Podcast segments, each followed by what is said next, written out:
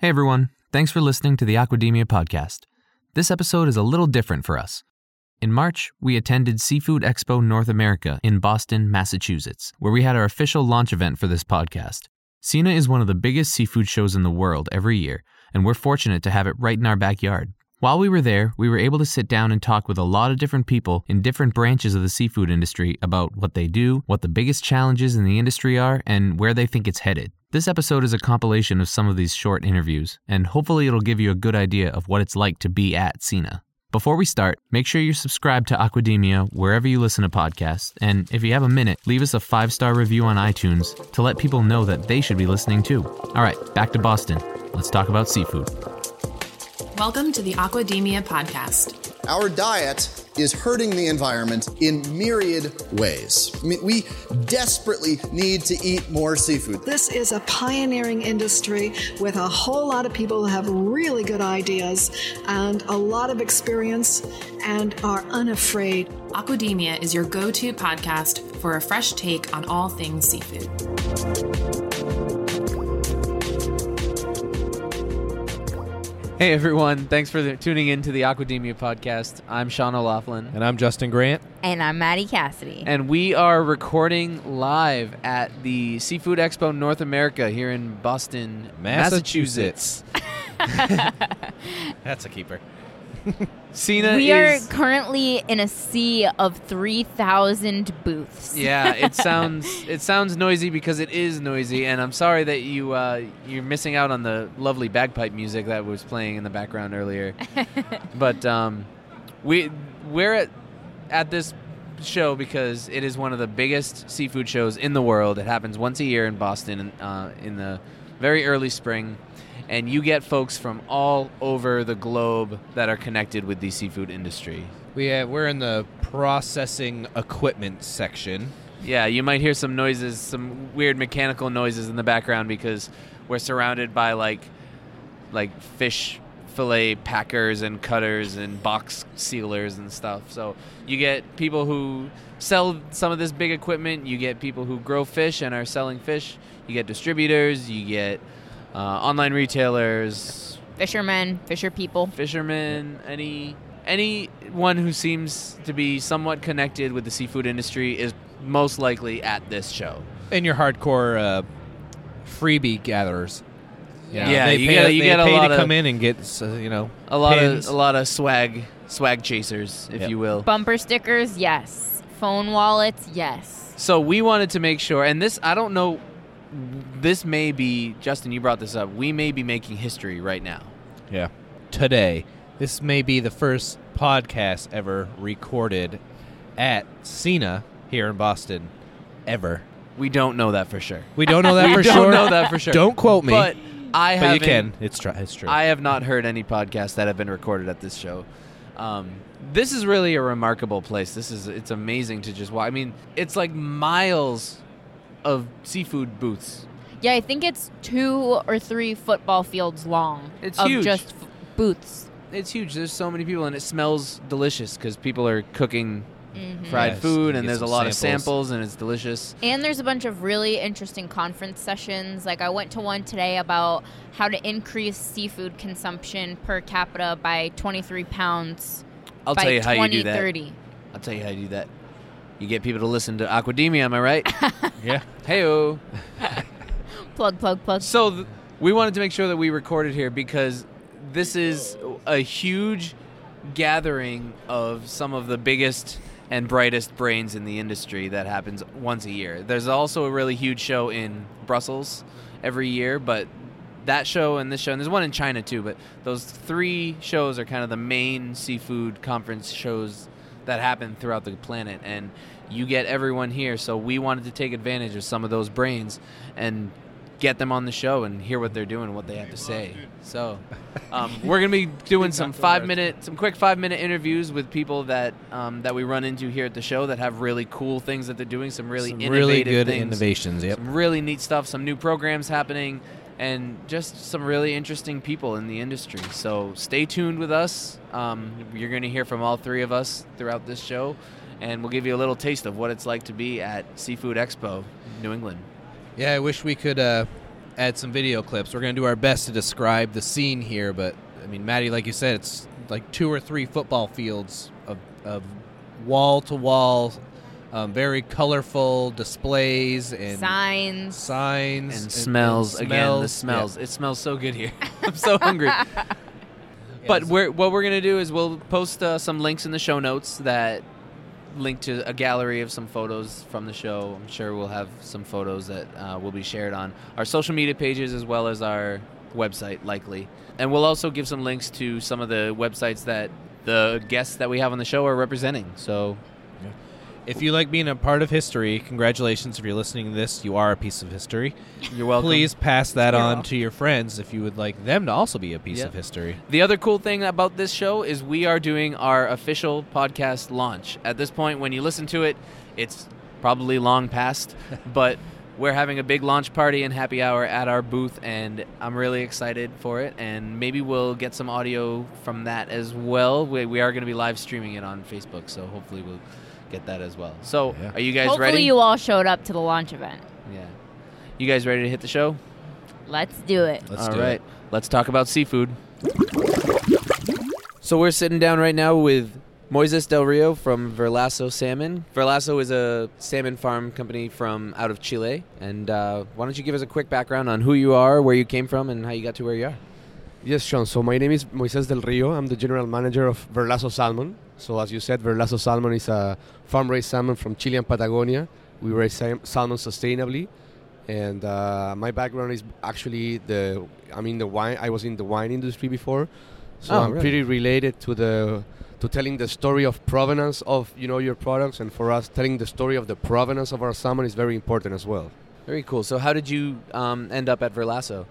Uh, you know, it was an opportunity. I was actually living in South Africa when I was working in the wine industry. I spent five years there, and the opportunity came to work in this incredible project of Verlasso salmon, ra- uh, raising you know sustainable salmon from Chile, and you know a, a great uh, opportunity to you know become a leader in the U.S. market, and you know it was a no-brainer. Yeah, Is it a big shift going from uh, the wine industry to seafood industry? A big Or- shift. or are It's, they uh, very- are they similar, Yeah, they're- they obviously they're different, but they share some similarities. I think, as I, as I was mentioning, that the fact that you're telling the the story of the provenance of, of your product, like in the wine, you know it.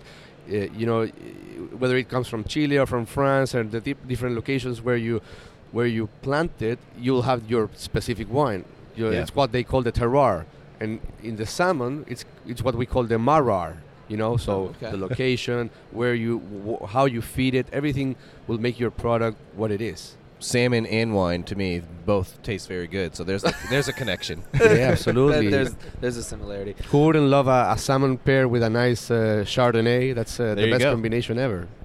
I I see something a brewing in your head right yeah. now. I'm not gonna lie. I know nothing about wine. I'm not gonna claim to know anything, but it sounds good, I guess. With about light would be also equally as good. All right, that works. so, tell us a little bit about Verlasso. What are you guys up to? What are what are big plans for the future? What do you do for anyone who has no idea anything about salmon farming or how it works? Like, what what's your Yeah, so at Verlasso, as, as I mentioned, it's farm-raised salmon from the Chilean Patagonia. We raise salmon sustainably, and what we mean by sustainably is that we, you know, we we we are conscious about the impact that we have in the oceans, and in that sense, uh, you know, we try to you know farm our salmon the, the best way possible, that the way that it doesn't affect the oceans, but also the way that, in a way that our salmon can grow and live, you know, in a harmonious way. A um, couple of things, uh, you know, to highlight, uh, especially for this year, is the fact that we have improved our feed model that uh, historically has been using a fish in fish out ratio of one to one, meaning that you take one pound of feeder fish to take one pound of salmon away. Yep.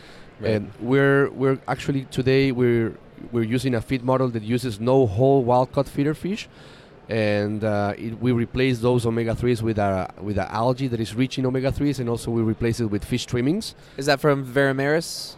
Uh, it comes from you know different sources. Okay, because we spoke with we spoke with the folks from Veramaris as well who are doing that, and it's There's some suppliers, different suppliers, Yeah. you know, from the, for this algae. it's a it's a cool thing, cool new thing. Yeah. Absolutely, and we also use fish streamings from uh, sustainable fisheries. So let's say you you eat you know canned uh, uh, anchovies, whatever it's you know the leftovers, the byproducts such as the head or the tail.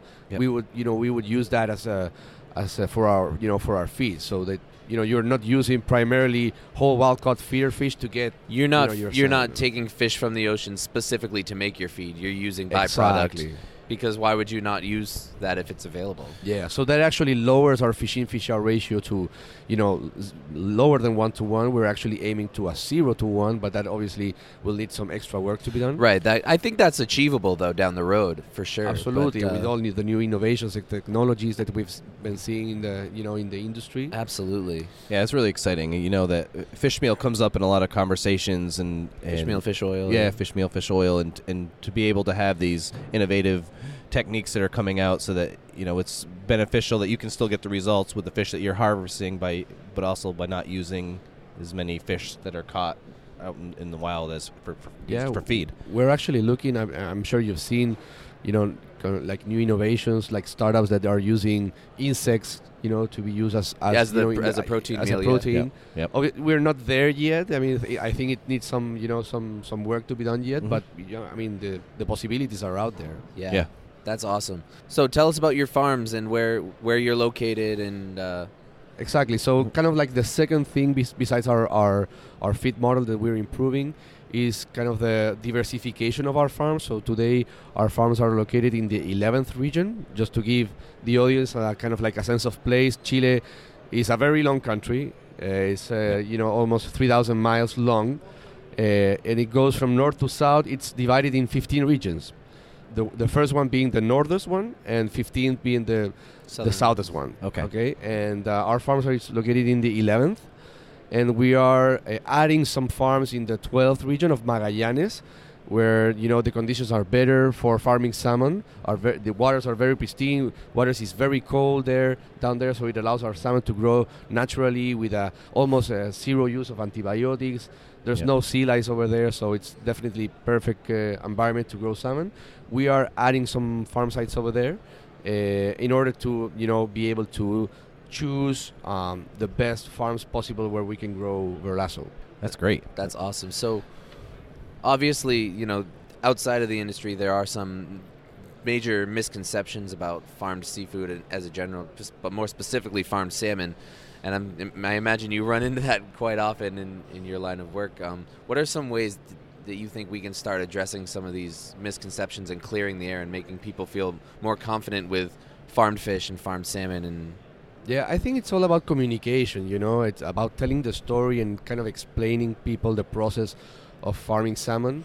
It's like uh, Barton Seaver used to say: if you close your eyes and you picture a like a chicken farm, it's very clear. I mean, it's very visual. You have the like you know the land, the the, the barn. It's very clear. But if you Yes. close your eyes and you and you picture a salmon farm, I don't think most people can really understand what it is. So exactly. it, it's all about telling the story, communicating.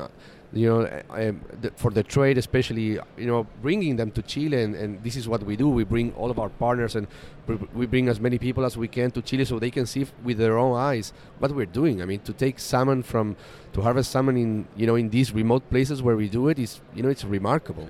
Yeah. I, I'm glad you said that because this is, I mean, that's what we're trying to do with the podcast. Is we need, you know, we need to find new outlets to to get information to people because a lot of people just, as soon as they hear farmed fish or aquaculture or farmed salmon, Yeah. they just turn off and they just they don't want Yeah. anything to do with it. So how can we get information to people? That's the that's the challenge. Yeah, it's that communicating piece, like you were saying. Education is is key, and we're getting there. It's it's a hurdle, but I think, especially sitting in on this, sh- this three day event and just hearing all these stories and these innovations and and these outlets of all the great things that are happening, and we just got to keep pushing forward, and and hopefully there'll be a, a point where someone can close their eyes and picture what it means to What a to- fish farm yeah, looks what a like. fish Yeah. farm looks And like. I, I, at the end of the day, we have to push seafood consumption. You know, whether it's farm or wild, Yep. we have to push everything as long as it's you know sustainable. There's, I mean, there's Absolutely, that's the there's key word. There's bad aquaculture. There's good aquaculture. Let's support the good aquaculture. Yeah. And same thing with the wild. Uh, you know, Just as make, you know, make good choices, make responsible choices. That's what it's all about. yeah, as you know, the, the protein demand in by 2050 will double. Yep. Yep. So the only way to you know to meet that demand is with aquaculture. There's no other way. So we have to support it. Yeah, absolutely. Well, we're always talking about there's no wild cattle anymore. When you get beef, it's farm farm. raised. and so we have to kind of switch people's gears to thinking or realizing it's okay to farm fish. This is what we've been doing with all of our land-based proteins. We can do it with the with the Yeah. sea, sea animals as well. So Yeah, for sure. So we're getting. I, I want to keep it a little short. Where you know we're getting a little bit long. I don't want to keep you for too long, but um, just the one last question. What is um, what are some of the challenges that you're facing right now, and what do you anticipate will be some challenges down the road for you guys? I think the main challenge for us is I, I think we kind of already talked about this is educating people, convincing them that you know Yep. farm farm salmon is is a must. It's Yep. happening. It's here, and we all, the only way to do it is you know we, is to support it and have retailers and have chefs and have consumers you know embrace it because it's the only way we'll we'll be able to you know to, to make it. Yeah. so if any of our listeners want to learn more, where should we direct them? Um, so we should direct them to our website, which is Okay. verlasso.com. All right. Uh, if they want to know where they can buy Verlasso, they actually there's a very cool link that says where to buy. Yep. And uh, depending on according to where they are, it will you know direct them to the different places, whether it's retail or restaurants. Okay. Nice. I like how it, it's easy to find once you get to the website. Yeah. the website is I'm I'm actually on it right now and it's super easy to, to navigate so the v e r l a s s o dot com so make sure you check that out so you got anything else justin No, that was just, great. just wanted to quickly add that we uh, as part of our kind of like our, our campaign of communicating and educating people and kind of to spread our voice we're partnering with uh, chef andrew zimmern who is a Yes. james beard Yep. award Yeah. winner uh, you know book author and, and a celebrity Yeah. and we're taking him actually to chile in a couple of weeks where we'll be where he will be seeing the operation and the process of Verlasso from egg to harvest with his own eyes and the idea is that also you know he being a very uh, you know important voice in this Influential, yeah. space Yep. to be able to support it as well that's awesome That's great, and I'm sure any um, his post visit and anything that he's writing about or stories he's telling will probably also be on your website. I would assume. It, it will be on our website it will be on our social, Social- media yep. platforms and on Okay. his social media platforms as well Excellent. So awesome we'll make sure to get the information out there fantastic well thank you so much again this is uh, moises del rio he joined us from verlasso salmon we're really happy that you got to sit down with us and thanks Thank for being very much. flexible with the times and everything thank you very much yeah, for the really opportunity appreciate your time. thank you Thanks. cheers Hey, everybody. Thanks for tuning in to the Aquademia podcast. I'm Sean O'Laughlin, And I'm Justin Grant. And I'm Maddie Cassidy. and we're super excited right now because we're sitting down with Global Seafood Assurances Executive Director Wally Stevens. How's it going, Wally? Going well. Nice to be with you. Can you take a second and just give us a quick background on you, how you got here, just a, a quick elevator pitch on where you came from and how you got here, and then we'll start talking about your program. Well, I've been involved in the seafood industry almost 50 years, starting in Portsmouth, New Hampshire, uh, at a manufacturing plant.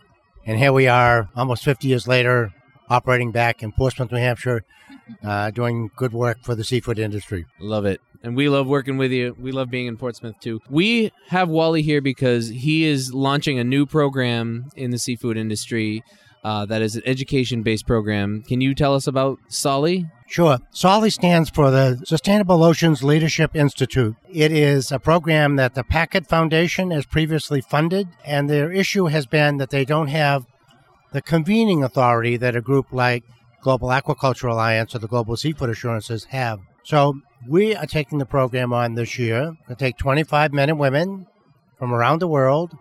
Going to meet in Brussels first, then on to Hong Kong uh, with a diversified show there then on to Bangkok for the Seafood Summit, ending up in Chennai at the GOAL Conference. And the focus of the group is really leadership development for these men and women with a focus on climate change. So what what types of activities are they going to be doing in this program? Is it courses and classes or project based or how is this how is it going to go go down? Sure. So currently in the United States, we have a very effective program called Future Leaders, National Fisheries Institute Future Leaders Program, which is really an opportunity for men and women newer in the industry to come together to understand the industry in the United States. The SOLI program is intended to take people more advanced in, in their careers to, in a pre competitive way, discuss issues that uh, are critical to the future of the seafood industry. In this case, we're going to start with climate change and its implications to both fisheries uh, and aquaculture. Do you have a application process or is it invitation based? How, how can folks get involved in this program? Sure. We have an application process through my associate Katie Ladke.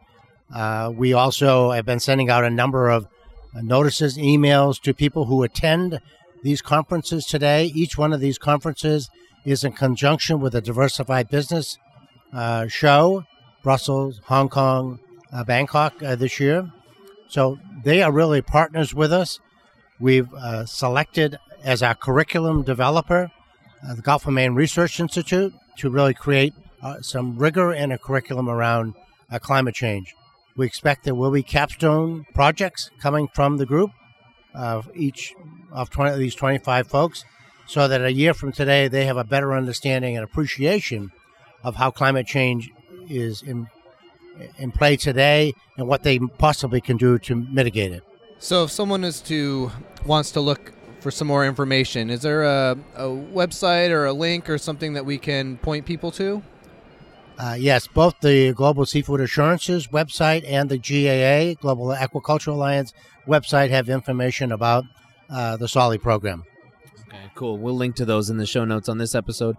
I want to keep it short with this being, I think it's really cool that this is like centered around climate change, because um, obviously that's the biggest issue that is facing our planet right now. What do you imagine would be some of the angles that we're going to try and approach this issue from in regards to the seafood industry? Because this is a really huge issue that touches every industry, and um, you know, seafood is is unique in some aspects of how we interact with the planet. So, what do you think would be the approach towards global climate change from our industry? Well, I think you need to start with understanding the realities of what's happening today.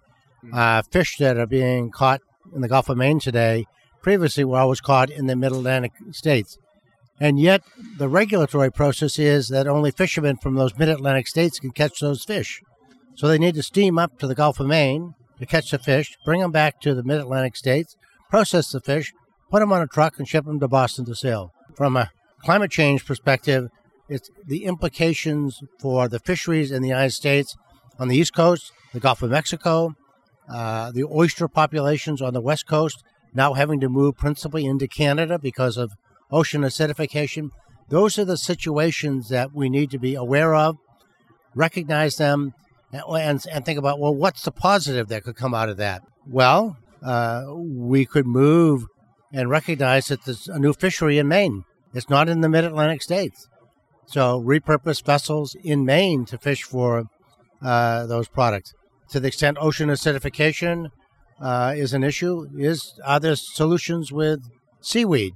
You know that might have benefit. There are going to continue to be radical changes in the seafood industry that are going to be driven by technology or issues like climate change that leaders need to think about uh, that benefit them or threaten them. So it's all opportunity and threat analysis that will make a difference. And we need men and women to think about it in a pre competitive way. What's your hope of what will come out of the SOLI program? I hope we will have a ripple effect from 25 men and women in their communities around the world, in their businesses around the world, uh, that we will have essentially mentors for the second class that will again focus on some aspect of climate change. I cannot imagine that the curriculum uh, will not involve climate change for many, many years. So we'll, we'll have some alumni that come from it, ripple effect in their communities and with their businesses and their governments, potentially will lead to some solutions uh, working with plastic manufacturers to produce plastic in such a way that it dissolves uh, in the ocean as opposed to floats uh, in the ocean would be one example. That's super cool. All right, well, I think that just about wrap it up. We want to keep it short, around five minutes. Wally, we love you. We love what you're doing. Thanks for sitting down with us today. If you guys want to hear some more about seafood and how it's related to global climate change, you can listen to episode three of the Aquademia podcast. We get into that. And I have no doubt that Wally will be joining us again for a full interview for whatever topic he chooses. Uh, but I think we're also going to have him featured in our career pathways series as well. So with that, I'm Sean O'Laughlin. And I'm Justin Grant. And I'm Maddie Cassidy. And I'm Wally Stevens. All right. Thank you so much, Wally. Thanks, everybody. Thanks, Wally. So we're we're sitting down with uh, Juan Carlos and Luis Ignacio Lib- Libreros. How's that? Pretty good. Very well. Pretty good. Good. Very well. Um, and they're from Pesco Aqua Farming. A couple brothers. Did you guys fi- found the company? Did you start it? we started the company. Awesome. Give us a quick background on that, starting the company, what you guys do, where you're where you're located, where your farms are, and get after it. I'll, I'll- get started, although I'm, I can't take credit for any of it. Uh, the farms. And well, they're humble too. Look at that. we we um, come from a generation of, of, of farmers. Uh, we're the third or fourth generation farmers, and uh, since since we came into the operation, we also uh, our intention was to bring our own product into the United States. So five years ago, we opened up a commercial home here in the United States. Uh, that was Luis's idea. He's my brother. He's the CEO of the company. I'm the COO. I live here in the States, in Florida, St. Petersburg, and he lives in Colombia. And um, uh, we, we opened it up with the intention of uh, creating a commercial engine for our production as well as the Colombia market. Yeah, uh, thank you, Juan Carlos. Uh, yeah, well, actually, we've been in the American market for a couple of years, but in the farming side, we've been for 32 years. So our commitment for fish production, well, we were the pioneers in Colombia uh, with tilapia, but five years ago we also started with trout. So one of the most uh, commitments i- i- in all the pillars that we have from Global Aquaculture Alliance is all the sustainability and all the community work that we're doing with the communities that are nearby our productions or the people that form our team in our either farms or processing plants. So we in Tilapia are for BAP certified, and uh, we are really committed to the pillars, to those pillars, which are the environmental issues and as well the community issues. So yeah, it's been great, great to be doing all this work to help all this uh, business grow and as well to help all this community to grow with us and to have the possibility to change their way of life. Because many of these people before being in the fish farming process uh, or, or, or, or, or growing grow outs farming they were in the uh, stuck in the drug deal or in the drug uh, conflict in Colombia so we're um, yeah, so it's a location where that social accountability is Yes. is making a big impact. Yes, there's a big impact, and there's a lot of uh, changes in their in their new opportunities of life. So it's been great to to be doing all this work. That's fantastic. What do you guys? What's what's on the horizon for the future? Where you where are you going from here? Well, Sean, thanks for asking that. Um, I think following up to what Luis was saying, uh, he's been uh, a pioneer in Colombia in helping a, a, a cluster of uh, uh, 1,400 producers, indigenous people.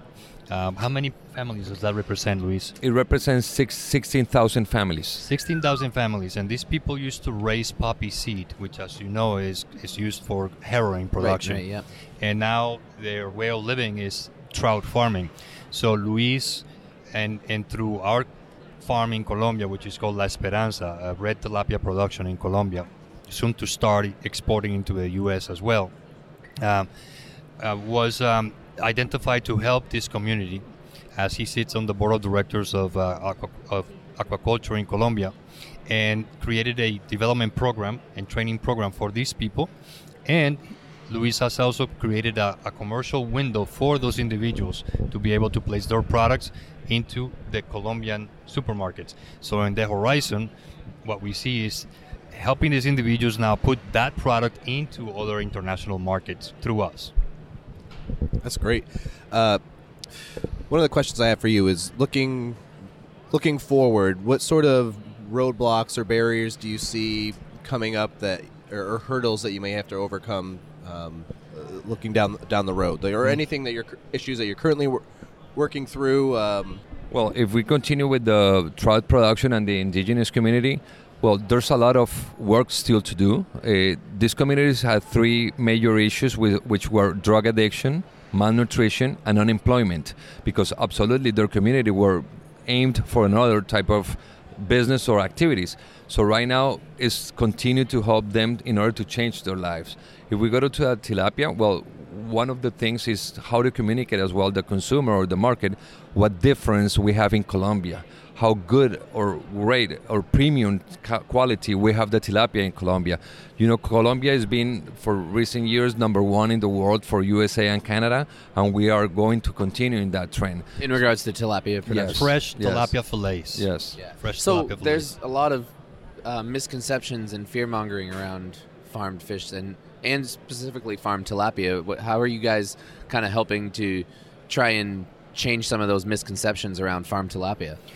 Okay, so that's a great question. I think um, the, the the work that companies like or organizations like the Global Aquaculture Alliance is doing uh, and getting the word out to the general consumer and breaking down the message in simple terms to the general consumer because it's very easy for us to to speak BAP and sustainability to our buyers in retail chains and supermarkets. Um, but another thing is to, to develop a simple message for the general consumer, the people that are you know going to the supermarket or the restaurant. Um, Just so to assure them this is a healthy, safe product that you shouldn't be afraid of. not only that, but uh, by supporting this product, we're supporting the protection of the oceans, the protection of the environment, the the, the, people. contribution to exactly the contribution to, uh huh, and so. The people, the fish. yeah, it's, it's just not about the fish. It's what's behind the fish, and Yeah. behind the fish we got a lot of communities, a lot of people, a lot of the environment. So it's, it's, it's just what about the fish? No, it's what's behind the fish, and that's where we really aimed. You guys should trademark that. What's behind the fish? It's the, tail, as well. Yeah. some some bubbles, some currents. um, so that's awesome. That's about all the time we got. But I really well. appreciate you guys coming by. No, this thank was you. awesome. Uh, if, if any of our listeners want to learn more about what you're doing, where can we direct them? Thank you, Justin. Uh, we have a website that obviously is www.pezco, P-E-Z-C-O, dot net. Excellent. So we'll make sure to link to that in our show notes so that our, our listeners can have easy access. Very well. And then in social media, it's Pezco Aqua. In Instagram or in Twitter, uh, LinkedIn, they can find us there Excellent. as well. Mm-hmm. Now, if someone wants to contact either one of you, do you have a, a contact page on your website? Absolutely. So if Oh, you go to the page, in under contact, they will find my number in there. So Okay. they, so they can contact me. Mm-hmm. That's great. Thank you, and Justin. if you want to contact me, well, you're more than welcome in Colombia because I'm the, the one all the time in Colombia. So thank you, Justin, and say thank you, Sean, for, for this space and this interview. Well, thanks for thanks for joining us again. We're with Juan Carlos and Luis Ignacio Libreros from Pezco Aqua Farming, and we're super excited to have you guys here. Thanks so much. Thank you. Thank you. We're sitting down with Sarah Curry from Sereia Films. Sarah, why don't you give us a quick background on who you are, where you came from, and how you got to where you are now? Yeah. Um, well, I had something cool happen to me recently that'll explain things. So I was at Bo- Boston Public Market here up in Saturday, and uh, was at the fish counter at Red's Best, and saw some monkfish from the Unicorn, which is a vessel that I happened to be a fisheries observer on. Oh, cool! Like 13 years ago. Yep. Uh, finished college. I'm from Louisiana. Studied marine biology. Headed up to New Bedford, and New uh, Bedford. New Bedford, and got to hang out with a lot of Portuguese guys, and that was my first kind of how I fell in love with Portuguese, which Sereia means mermaid in Portuguese, and Mm. kind of circle back to that later. But yeah, it was super cool recently to see this boat that I went out with, and actually that was my only trip out to George's Banks and kind of seeing that historical fishing ground. So That's cool. marine biology to fisheries observer, and then once I kind of learned um, about the oceans through seeing how we are catching fish and or not catching fish um, Yeah. from the ocean, I went to grad school and studied environmental journalism out in Boulder. And that's where I fell in love with filmmaking and documentaries, and it's long form storytelling, it's science and art all together. Um, and that's uh, kind of what Sereia is as well. Cool. I think that that's a lot of marine science majors usually start off their careers as observers. Yeah. I know I, I studied aquaculture fishery tech, and a lot of my classmates started off observers on fishing boats. So it's pretty common. Good way to get your feet wet, literally. yeah. people were like, "You're gonna No go do what?" Yeah. Well, it, it- you know, you start off as the young kid who just graduated, and you're starting off as like the most hated person on the fishing vessel just by nature of what your job is. So, And um, so a it's a great way to just dive to literally just dive in and and see what the industry's all about firsthand and be on the the harder end of that. So, and hear kind of the tales of how it used to be and Yeah. um, but I had them threaten to leave me in the middle of the Atlantic Yep. in the winter because I was a woman on board and they weren't catching anything and Mm, that's clearly bad luck. it was yeah. my fault. Oh yeah, right? that's bad. That's bad luck Bad because luck. we're living in the 1600s. Yeah. Right. Which I initially like. I started to believe them after a while because I because no one was catching a ton of stuff, and then Right. I just realized That oh, it's we've- overfished. We've uh, drastically fished our our ocean. So Yeah. um, yeah. So, um, so tell us about Sereia. Yeah. so Sereia, um, so I went to grad school and then ended up moving to Florida to have my dream job, working with a small production company, where I produced three uh, seafood documentaries, and they went on to be screened at international conferences. Actually, Sea uh, Web in Hong Oh, Kong cool. back in the day, a few years ago. Way back in the day. Back in the Yeah, day. Back in the day. Um, no, um, Fish Meat, Choose Your Farm Wisely about different types of aquaculture. I we used to promote that at the New England Aquarium when I yeah. worked there. Yeah. Uh, raising shrimp, the future of America's favorite seafood, then why we fish. So I was the only full time employee working with those guys. Um, so I got to see all kind of The ins and outs. And Yeah. How, Yeah, yeah. all aspects of production. So from Yeah. pre-production to production to post and distribution, and so coming out of that work, I founded Sereia to kind of continue that type of education and Education, awareness stuff, uh, through film, and so just kind of getting in, getting back into my my love of seafood storytelling. So. Cool. Cool. So what are you working on now? We've got a web series that's in production and post production in Miami. It's called Eating Out The Hunt for Sustainable Seafood. And Miamians don't really have a good idea of what sustainable seafood is, like a lot of folks around the country, um, depending on where you are. Yeah. So, But they do have a lot of fresh seafood available to them. So Well- how, you got to make sure they make good choices. well, we actually don't have as much fresh seafood in Miami Oh, really? as one would assume, and that's kind of the premise of the the series. Um, we have one of the largest ports in the country, but commercially we don't bring it to town. We have spiny lobster and we have stone crabs and stuff like that, but Yep.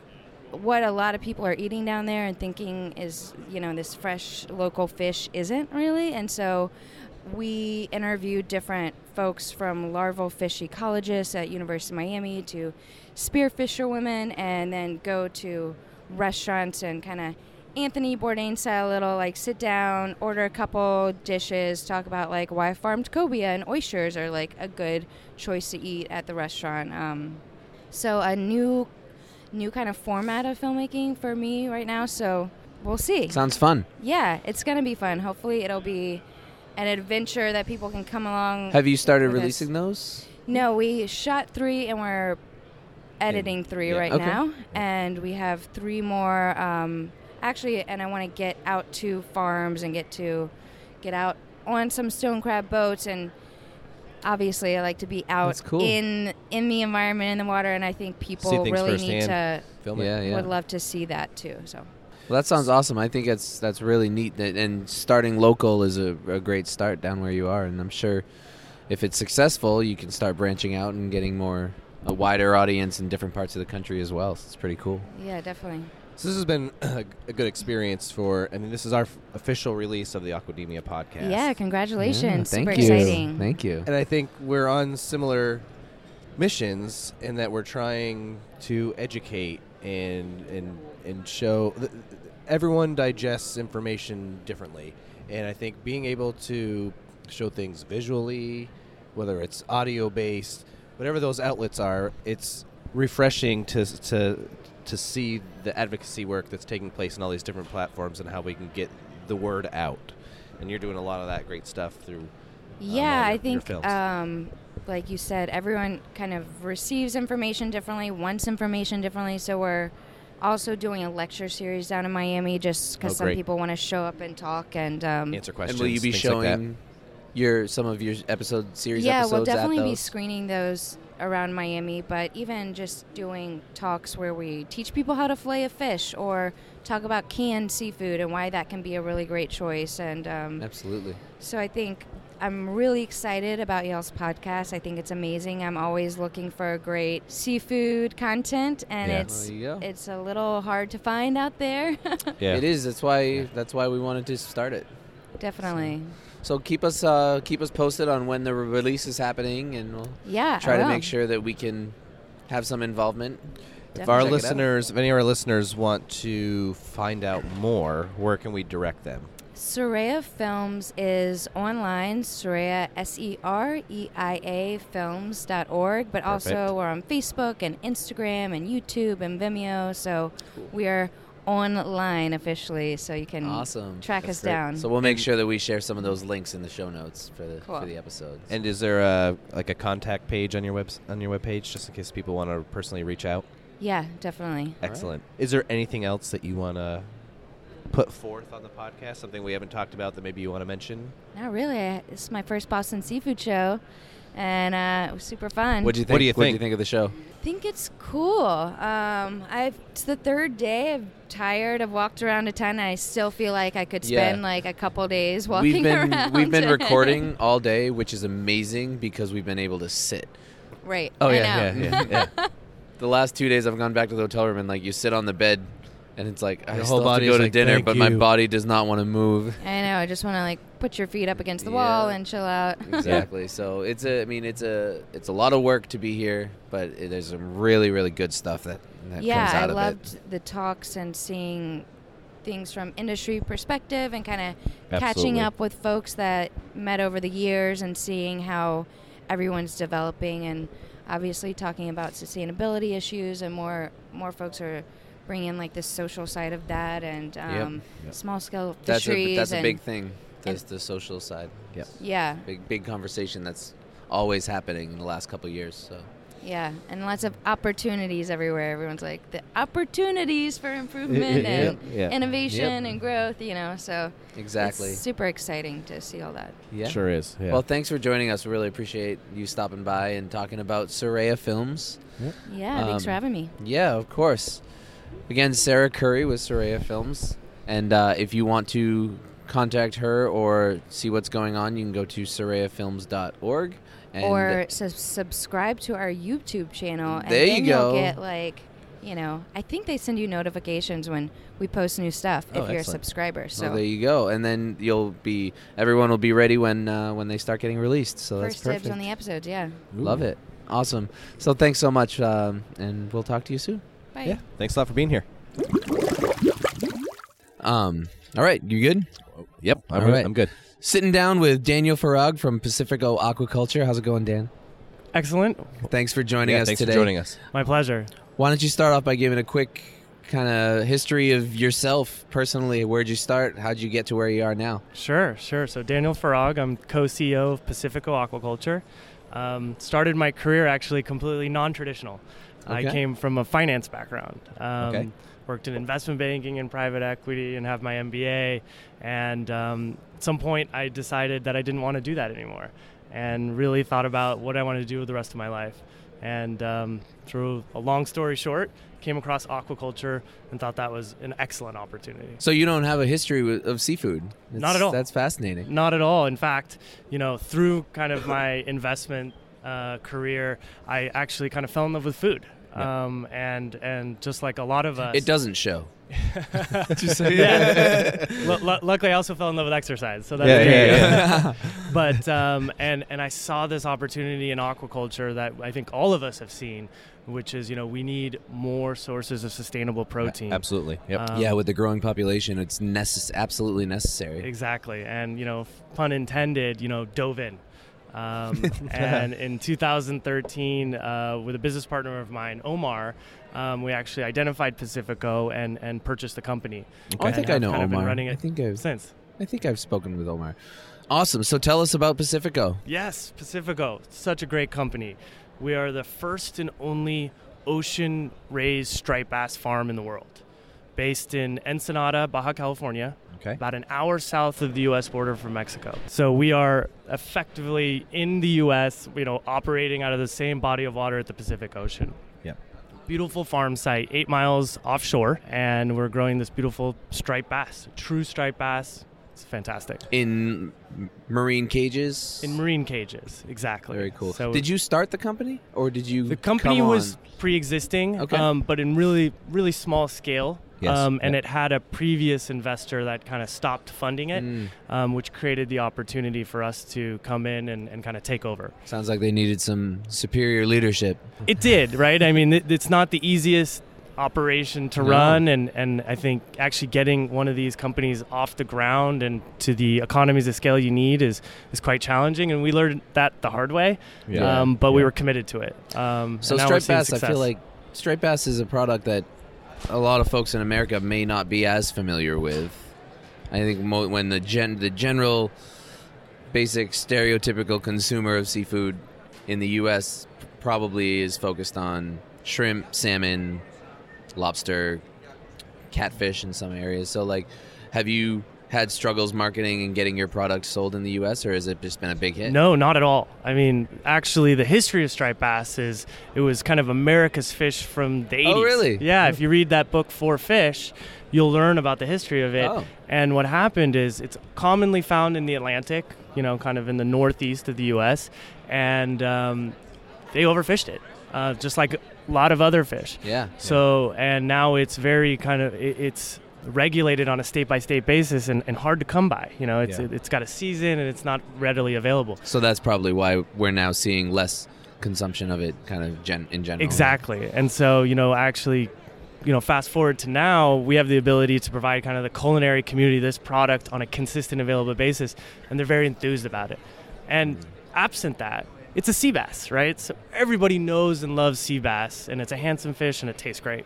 Yeah, It is a good looking fish. And I'll just uh, comment on the taste because we had some brought to the table before we started recording, and it was delicious. So Yeah, tell Awesome us about. Uh, It's about probably the not food hard to that's market. here because that's pretty. You guys flew in some some special talent for this show. we right? did, we did. You know, this is really a big kind of coming out party for us. You know, we've been around for a while. Yep. Um, but we us had too. perfect, perfect timing for all of Yeah. us, right? Yep. And we just had limited supply. We've been oversold. Uh, for years now, um, and you know the fish does take a two or three year life cycle to grow, um, so that Okay. fish is coming online now. So we're super excited that we're going to be able to expand production and supply throughout the U.S. for the first time. And so what we wanted to do here in Boston this year was provide you know an opportunity for people to sample the fish and show them what Pacifico is about and and replicate kind of the the look and feel of our farm in Baja California. Um, so we brought out an acclaimed chef. His name is Chef Drew Deckman. He's a Michelin star chef. Um, from the Valle de Guadalupe in Mexico, where Okay. we are. Yep. Um, and he's serving the product in a number of different presentations, all with Baja um, ingredients, and if they were not available, Baja inspired ingredients, so that we really can kind of bring the Providence That's to, cool. to Boston. Cool, making a big splash. More puns intended. Yeah, exactly. That's so cool. Um, and I haven't tried it yet. I, my my sea bass is waiting over there for me. Justin couldn't wait. well, and I was gonna say uh, it might not be waiting if If you wait I too might eat it all. Yeah. Yeah, it's scarily in, Good to in- hear. in Yeah, I'm the closest one Justin. to it. So Um, fantastic. So, how's the show going for you guys? Having a good. Excellent. Yeah. I, I think um, I, I, it's, reception has been extremely high. You know, I think we've taken a different approach to how the booth looks and feels. Yep. Um, people are, are, you know, really warm to that, and it's really kind of eye popping. Um, so we're getting a lot of a lot of good buzz. It's, Awesome. It's, that's great. it's awesome. Good. That's great. Good stuff. So, what do you see in the future for Pacifico? What is the what is the goal to to work towards uh, down the road?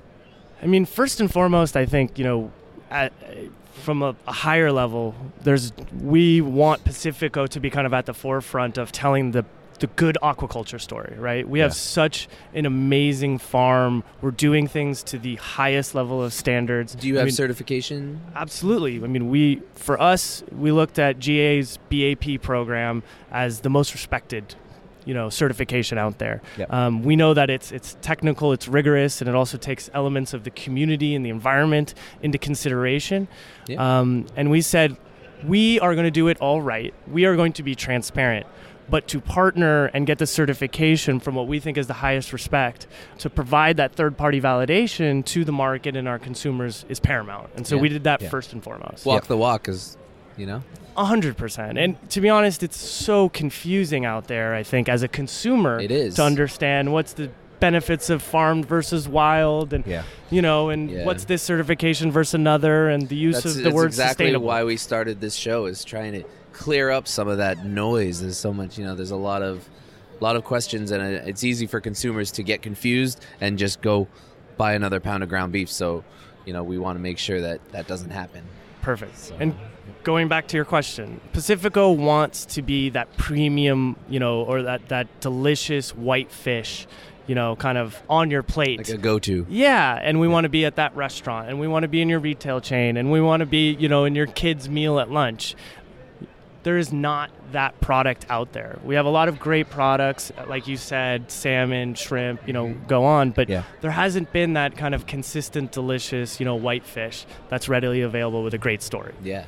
And the thing about whitefish too is for some of our listeners who are maybe exploring, trying to get into this, if they don't eat a lot of seafood and they want to kind of start ex- experimenting, like whitefish, because it's not an overly fishy taste, it's a really good way to start out. And, Yeah. and Yeah.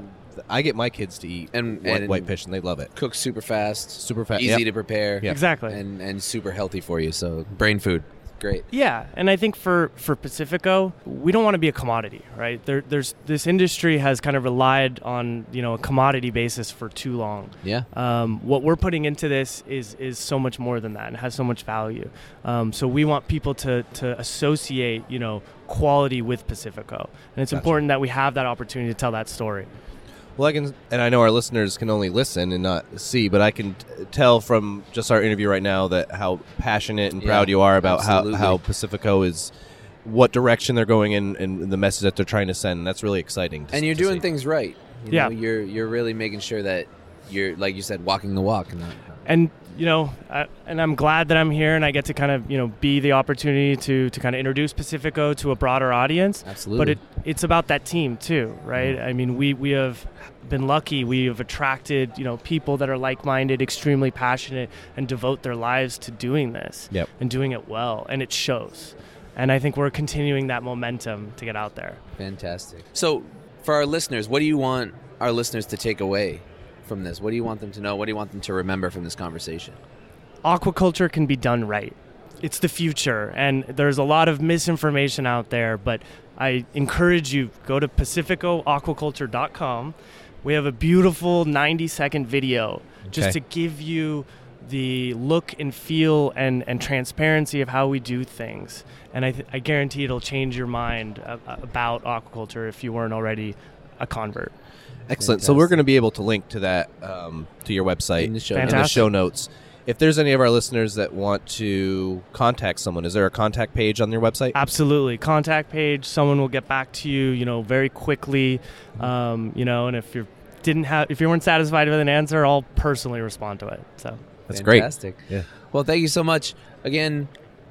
Uh, Daniel Farag from Pacifico Aquaculture. Thank you so much for Yeah. joining us. We really appreciate it. We like having you on. It's great to have all these different guests on, and it's just helping push the industry forward. So, My thanks pleasure, for guys. everything Nice that to you meet do. you. Yes. Appreciate Likewise. it. Thank you for taking All the right. time. We're here today with Joe Philby from Gallagher Insurance, or just Gallagher. Gallagher, AJ Gallagher, yeah. from AJ Gallagher.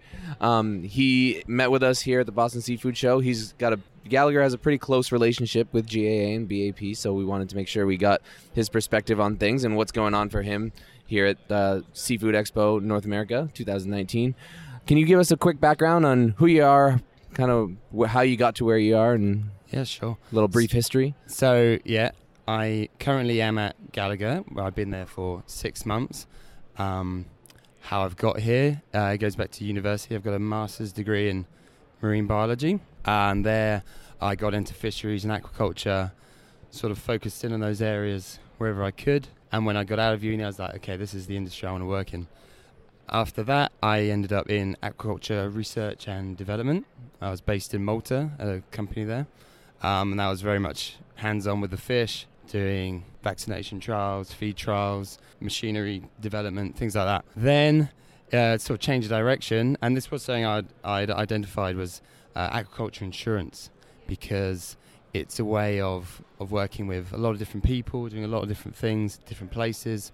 Uh, I'd actually got the idea originally. My, my, my sister is in insurance and she works for uh, livestock and various things around. She said, So it's in the blood. It's in the blood. my parents are. I don't know how this has happened. You've got two uh, animal scientists, two insurance professionals, and they and they do completely different stuff. So they, they're a bit confused, but we are. They we're we're their here path now. yet. They're just like whatever. Here we are. Nice. so, um, um, but yeah, I, she was like, I think people do insurance for this, and it's. It's not a it's not a very well known class of insurance. It's, it's niche, you know, niche as niche Yep. as it gets. But yeah, started talking to people about it. Went to Malta because it is such a small class of business, and it takes time to sort of get into that. And, and someone actually told me, "Hey, go go work in industry for a bit." So I went Go out to- forth. yeah, yeah, go, get your hands dirty. You know, you've been in university for four years, but really, you know, what do you know? What do you know? So I went out and yeah, got got stuck in in Malta.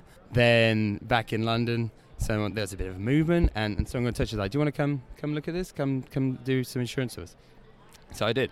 So I went to a a small company, a broking company that underwrote or insured aquaculture stock mortality risks um, around the world. It was doing it was doing business in 25 countries, 30 species, things like that. And it was very interesting. We you know we travelled, we, we saw we saw risks from all over, and and it was good. It was good. I moved recently to Gallagher's because it's it is a small industry, and we were finding getting people to just to just to know that it's available. It relies on on people communicating and getting out there and and saying, you know, do you insure your fish? Do you insure your stock? Like, why not? Do you know you can? Things like that. So shows like these are really super is- it- valuable for you because you can get face to face with exactly exactly you know it's it's we used to be sitting there going we need more business we need more we want to we want to work with more people we want to talk to more people so coming here um, we we just wanted to yeah we just want to say hello to everybody all these producers and it's great to see what everyone's doing and and just have a conversation about you know most other food industries or, or, or agricultural industries they're, they're insuring what they produce it's like but in this industry it's very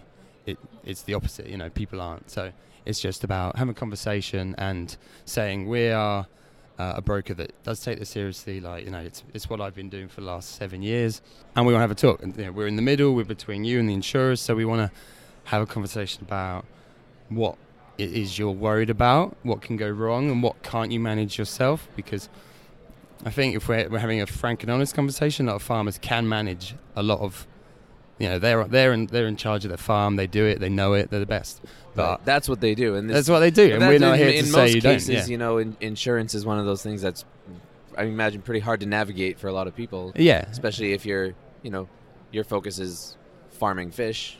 Yeah. You don't want to think about that. I know, so- yes, and it's no one's favorite subject, but it's like you know, yeah, your property's insured, your your cargo, this. It's no uh, one's favorite subject until they need it. I know, yeah. I mean, and then they're happy that they have it. There's plenty of things on a farm, like you know, cleaning and and you know maintenance. It's not rock and roll, but it's you got to do it, isn't it? It's like Yeah. insurance is the same. It's not rock and roll, but it's something you should really think about it. And and we Just just, ease of mind, really. Yeah, exactly. And it's and it's that it's that thing. We want to go. What is it that you can't look after yourself? What is it that's out of your control? That if it happens to your farm, you're in trouble, and your your business is is in jeopardy. Your business continuity is at risk. Like, and that's where where we want to we want to talk to people. Um, then we want to work with our insurers, sort of on the other side of it, and say this is what people want.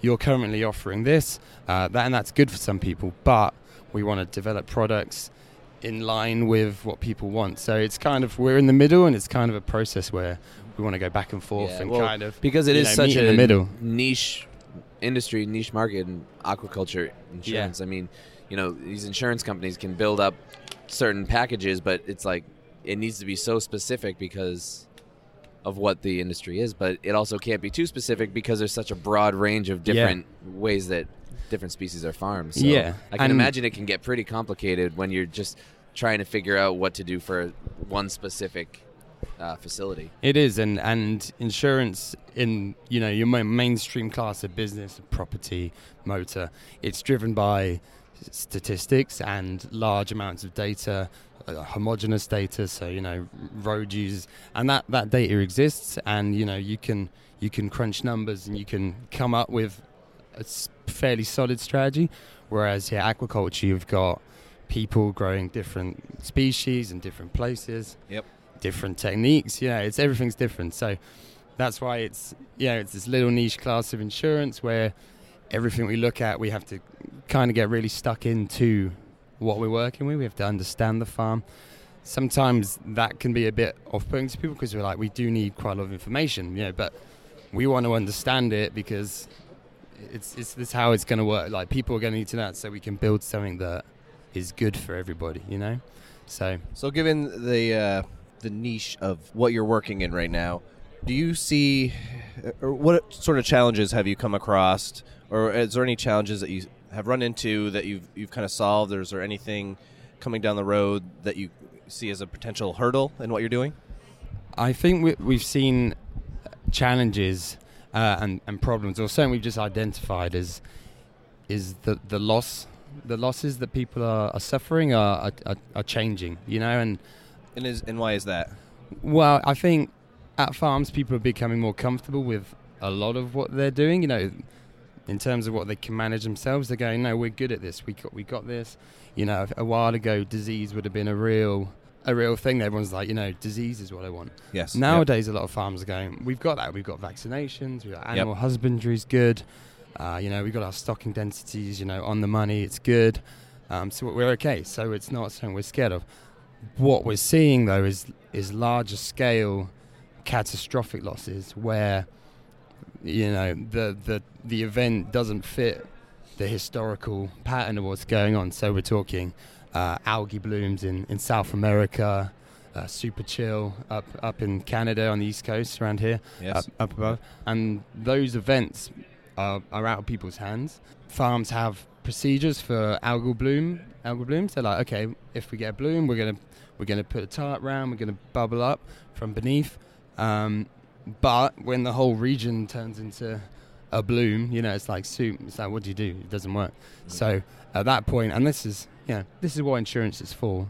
Yes. Um, but these events have become more frequent, and the and the scale, I guess, as the industry intensifies, uh, the losses are, are becoming more significant and more having a bigger impact. Yeah, I think like you said, and the industry's come a long ways in a in a short amount of time. Yeah. And so I think you nailed the hammer or the nail on the head where, you know, what we were dealing with for issues 10, 20 years ago, we've Mm. found solutions for. So if we kind of if farmers are feeling comfortable of, hey, this is what we were dealing with 20 years ago and now it's a non-issue, but it's these whether it has to do with climate change or a- anything that's making these huge events that are taking place with massive loss to Yeah. the farm, and that can just put your entire business underground. Yeah. And inevitably, we're going to be farming in these areas that, that are prone to this area. You know, Chile, they're going to keep growing salmon there. You know, Yes, yep. and yeah, same East Coast, North America. It's going to happen, Right. and and the industries are going to keep growing. You know,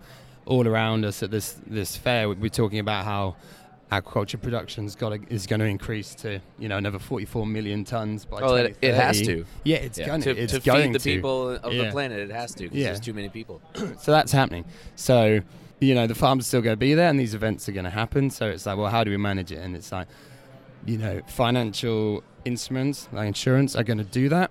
But, you know, if everyone's losing all the time, Right. that doesn't work out. That doesn't work eventually. I think, I think the problem there is because agriculture insurance is so off the radar for so many producers. I mean, I think uptake of insurance is, is probably you know one percent of the industry. It's it's very insignificant. So if you increase the number of people who are doing that, if we talk to more people, we got more coverage globally of insured operations.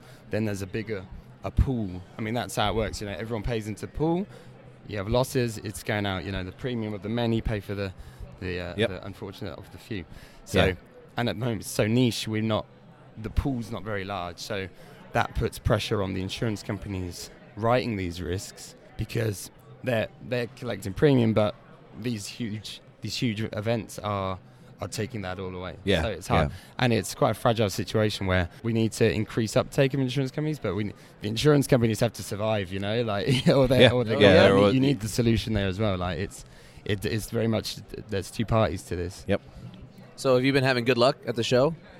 Really good, really yeah, good. Like it's good, really good response. Good. Uh, yeah, we came and it's our it's it's our ti our first time here, and we we weren't sure what we're going to see or find out, or you know, we were like, people are here primarily buying and selling fish. I think that's everyone sort of you know, or selling their or their, Focus. their equipment. Yeah, it's right, that right. But industry s- but you know, having you guys here is a an example of the type of th- there's so The much evolution of the industry, well, too, Yeah, yeah, there's so much diversity in business at this. Like, it's not just fishermen and fish farms Yeah. and, and distributors selling boxes of dead fish to each other. Like, there's a huge variety of different ends of business in this industry that that come here. So Oh, yeah, and we and when we got here, we're like we were like yeah that that is that is what we got the feeling for, and and Yeah. people have been really happy to talk about us. You know, you you say hello and they say what do you do, and we say insurance, and some people are straight away they're like hey.